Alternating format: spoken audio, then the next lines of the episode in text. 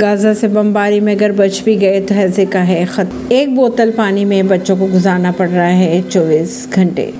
Israel ने रात भर किए साउथ गाजा पर हमले, फिलिस्तीनी मीडिया ने किया दावा 11 लोग मारे गए। अगर बात करें इसराइल के हवाई और मिसाइल हमलों की तो इसमें सैकड़ों बच्चे सहित कम से कम चार हज़ार तीन सौ पिचासी फिलिस्तीनियों की मौत हो चुकी है और क्षेत्र में दस लाख से अधिक लोग विस्थापित हो चुके हैं। परवीन सिंह, नई दिल्ली से।